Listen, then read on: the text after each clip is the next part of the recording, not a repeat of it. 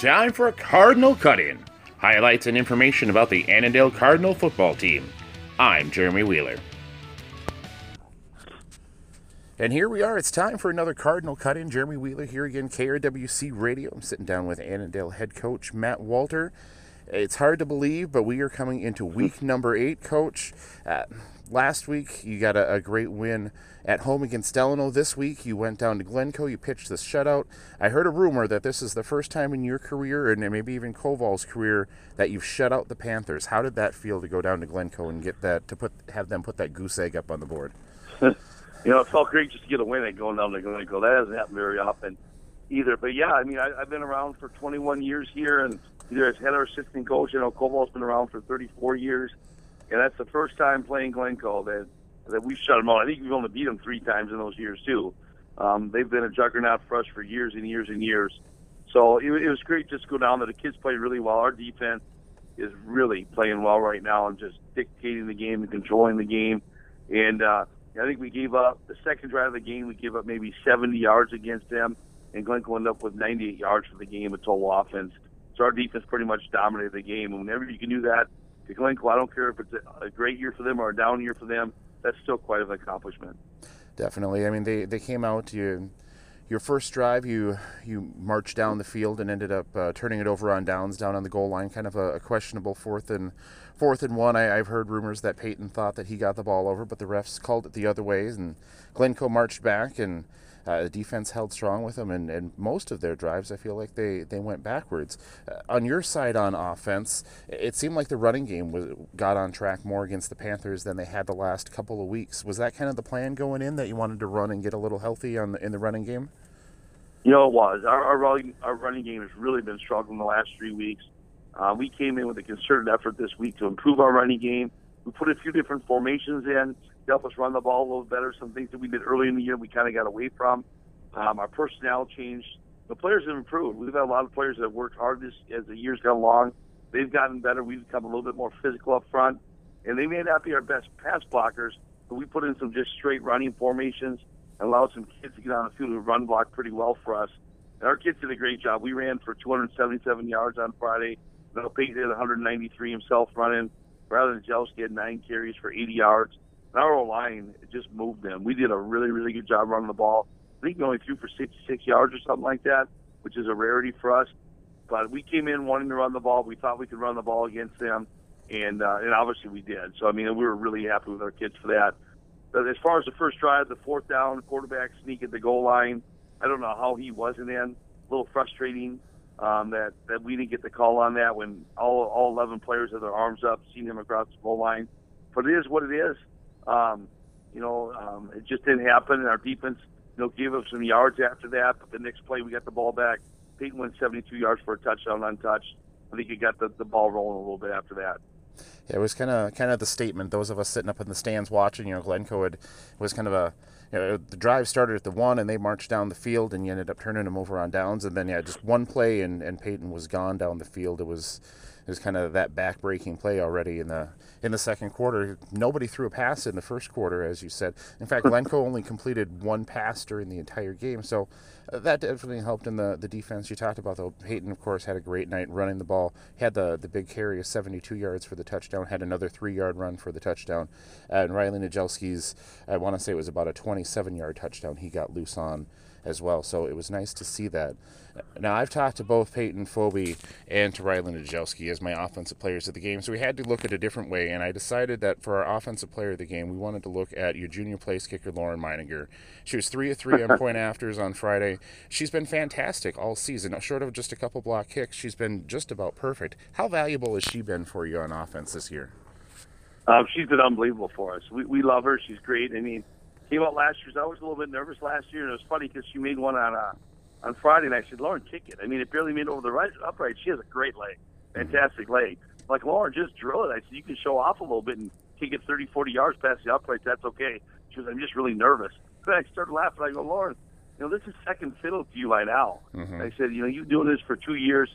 She's been unbelievable. I, I think she has two or three misses on the year, and all three of them, I believe, were blocks. Had nothing to do with her. Mm-hmm. Um, she's confident. We have a lot of trust. Our players love her. Um, you know, they know that, that she's not going to miss. we're actually not going to have her this Wednesday against Holy Family. We have a, a, New York trip going on, uh, and she's going to New York on the trail. Oh. And we're really concerned about that. I mean, Holy Family has a great kicker. This could be a 21-20 game, and you know, it's one of those types of things that, you know, I don't think you're going to appreciate it, appreciate her as much until you know she's gone. I mean, we Mhm. count on her to make every one of them. So it'll be another challenge we have to overcome on Wednesday, but um, she'll be back in time for the playoffs. And I mean, our kids have a lot of confidence in her ability. She's really good. She is. And you talked about that defense, and it seems like I mentioned in my pregame last week that when anybody talks about Annandale football this year, it centers around the defense. And really, uh, you think about Glencoe, the big physical front, they're a pounding running team. And you know, again, you shut them out on the scoreboard. You said you held them to 98 yards of total offense. What goes into the plan on defense to, to make that happen against a Glencoe? Well, I think first of all we have size up front, and that's something we haven't had the luxury of for you know the last few years. Even go back 15 years, we've never been, you know, just the makeup of our kids typically isn't very big. We have some size up front. We're actually bigger on the D line than Glencoe was on the O line. Uh, we're long up front. You got Logan Purcell at six six. You know, Lucas Bacco six two. Kessler Kenny. You know, these guys are 230 pounds. You know, 240 pounds and we have nine guys that we can play. We can put 270 pound kids in. We can put 175 pound kids in. We can put 210 pound kids in. We have a lot of flexibility. You know, like you said, part of our game plan is which D linemen are going to play that game. You know, are we going to go a smaller, quicker crew? Are we going to go a longer crew? Are we going to go a bigger crew, a more athletic crew? So we have a lot of flexibility. Um, we started the year playing a three-five. We pretty much switched to a, a, a four-four now in our defense just because we want more D linemen on the field. We think our D linemen is the strength of our defense. And by them doing such a good job taking on block, lineback, our blockers, our linebackers have thrived. Jordan Pickett had 14 tackles on Friday. Hansi had eight or nine tackles again. Colby Passion and Nick Moe had four or five tackles each. These guys are getting protected. Our line's not getting blown back. I mean, it's it's been just a really good mix, and the kids are working. It's competitive every day. When you got nine guys that can play on the D line, these guys compete every single day against each other for playing time if they have a bad practice, they may not play on Friday. So it's just been good all around for our defense. It's kind of the heart of our defense right now. Yes. You mentioned earlier uh, your sophomore defensive end, Logan Purcell. He actually made it as our defensive player of the week after talking to a couple of your coaches. He finished with a couple of sacks. Uh, the defensive line, he especially seemed to be in the backfield all night, causing problems for for Glencoe. He's just one of the sophomores that's out there for you playing. You mentioned Kessler Kenning. He was a former defensive player of the week, also a sophomore. Drew Conte, another sophomore, has been playing out there. You've got some sophomores and some younger kids rolling through. Uh, talk about maybe Logan's progression on the defensive line and some of your sophomores that are out there making a difference for you. You know, it's funny. We typically don't want to play sophomores. I mean, our kind of motto is if you're, you know, sophomores lose games, they make mental mistakes. Um, you know, they take plays off and things like that. We came in the year not thinking a lot of sophomores would play, maybe one or two sophomores, but um, they just have really improved. Their effort's been uh, phenomenal. They're really coachable. You know, and I think Logan's the first one. We had, we brought Logan up last year to play some JV quarterback for us. Not that he was the best quarterback at the time, but just physically he was mature at the time. We had a couple other uh, freshman quarterbacks that we didn't, you know, think were physically mature enough. We didn't want them to get hit on the JV level. Logan was. It's just carried over. Logan's about 200, 210 pounds. He's strong. He's mean. He has a great edge to him when he plays. And his size and his ability to use his hands, he is so good at keeping blockers off of him and keeping a free arm. I mean, it's almost like two players out there with his length. And then Kessler Kinning, you know, and Drew Conte are just big, strong kids. They're both about 200. I think Drew's about 250 and Kessler's about 230 you know, kids who love to lift weights and they're strong and they're powerful and they run really well. I mean, they were surprised us. We thought they'd maybe spot play for us this year, but um, they they've been really really good and they play with a motor. They have a lot of passion for the game of football. They play really well. Uh, Isaac Hagstrom, you know, came in as a starting offensive lineman for now as a sophomore. Typically, never won a sophomore on the offensive line. A little more athletic than some of the other kids that we have and we, we felt like we need to be a little more athletic with, with athletic with a tackle pulling and moving, and he's filled that need for us. Brother Najelski at running back for us um, has done really, really well in certain games, and I think he's getting better. He's getting more and more confidence. Had a great week of practice last week. Got more carries because of it, and I think it showed on Friday night how well he can play. So, been a lot of surprises, and it's been great. It's been fun to see their progression. And it's I, mentioned talking with Mitchell Sullivan last week's defensive player of the game. He's a, a, junior, and it you see a lot of these teams coming through that you know they're they're very senior laden, and it's you know how are we going to replace these guys moving forward? And it's kind of you've got such depth there, it, it, makes you more dangerous. You talk about the the rotation that you have on the defensive line, and the you know if Riley goes down, you can go back to a, a Jordan Pickett or uh, a Luke Michael or some of the other guys that have carried the ball for you as well. So it really kind of probably gives you a little bit more of an edge as you're heading into the playoffs and I think you could probably use just about any edge you can get as you keep going because the great opponents keep coming. Uh, this week, you close out the regular season at home. Holy Family's pretty hot right now. They're coming off a big win over Dassel-Cokato, 32 to seven. DC was previously unbeaten going into that game. Uh, what do you expect when the Fire come into town on Wednesday? I, you know, it's going to be a battle. Holy Family is impressive. I mean, I watched them on tape. Their offensive and defensive line, in my 19 years of being in Ando as a head coach they have the best offensive and defensive line I've ever seen. They are so physical and so strong, and they're mean. They come off the ball and they're trying to drive you through the ground. And they tore apart DC. I mean, DC is a great football team. DC had no answer for them. They got thrown around the entire game by Holy Family. Um, their quarterback is, is maybe the best athlete. And we have Peyton Foley, and Peyton Foley's unbelievable. And, uh, you know, we think he's the best player in the conference this year. Well, if he's the best player in the conference, um, Jacob Zeta, their quarterback, is right on his heels. This kid doesn't throw as well as Peyton, but he can run the football. he just makes people miss. He, it's just a scrambling show with him. You have to change your entire defense to try to keep him contained, which nobody's done so far this year. They had a couple of injuries early in the year on the offensive line, and that's when they lost their games. When they've been healthy, they pretty much dominated the team. So we have a great defense. They have a great offense. Um, we're excited. We're playing for a conference championship. Mm-hmm. You know, our district championship. You come in the last game of the year, and you're playing for a number one seed. If we win, we'll be the number one seed in our section. If we win, we'll be we'll tie DC for the district championship. That's all you ask for. You know, you ask for an opportunity. We have an opportunity in front of us. You know, it's up to us if we want to take advantage of it. Um, I'm excited. I mean, these things don't come around very often. So when they're there, I think it's exciting for the kids. I know our kids will play hard. I have no qualms about that. Our kids will come out we'll give our best effort. Hopefully, that's good enough. It's going to be a great high school football game. These type of games don't come around all the time. This is going to be a battle. It's going to be a lot of fun. And a good tune-up for you heading into the playoffs. As you said, you're, you're with the Cokato loss. You're now playing for uh, a share of the, the Essential District title. Um, right now, you're still the number one seed QRF rankings in uh, Section 5-3A.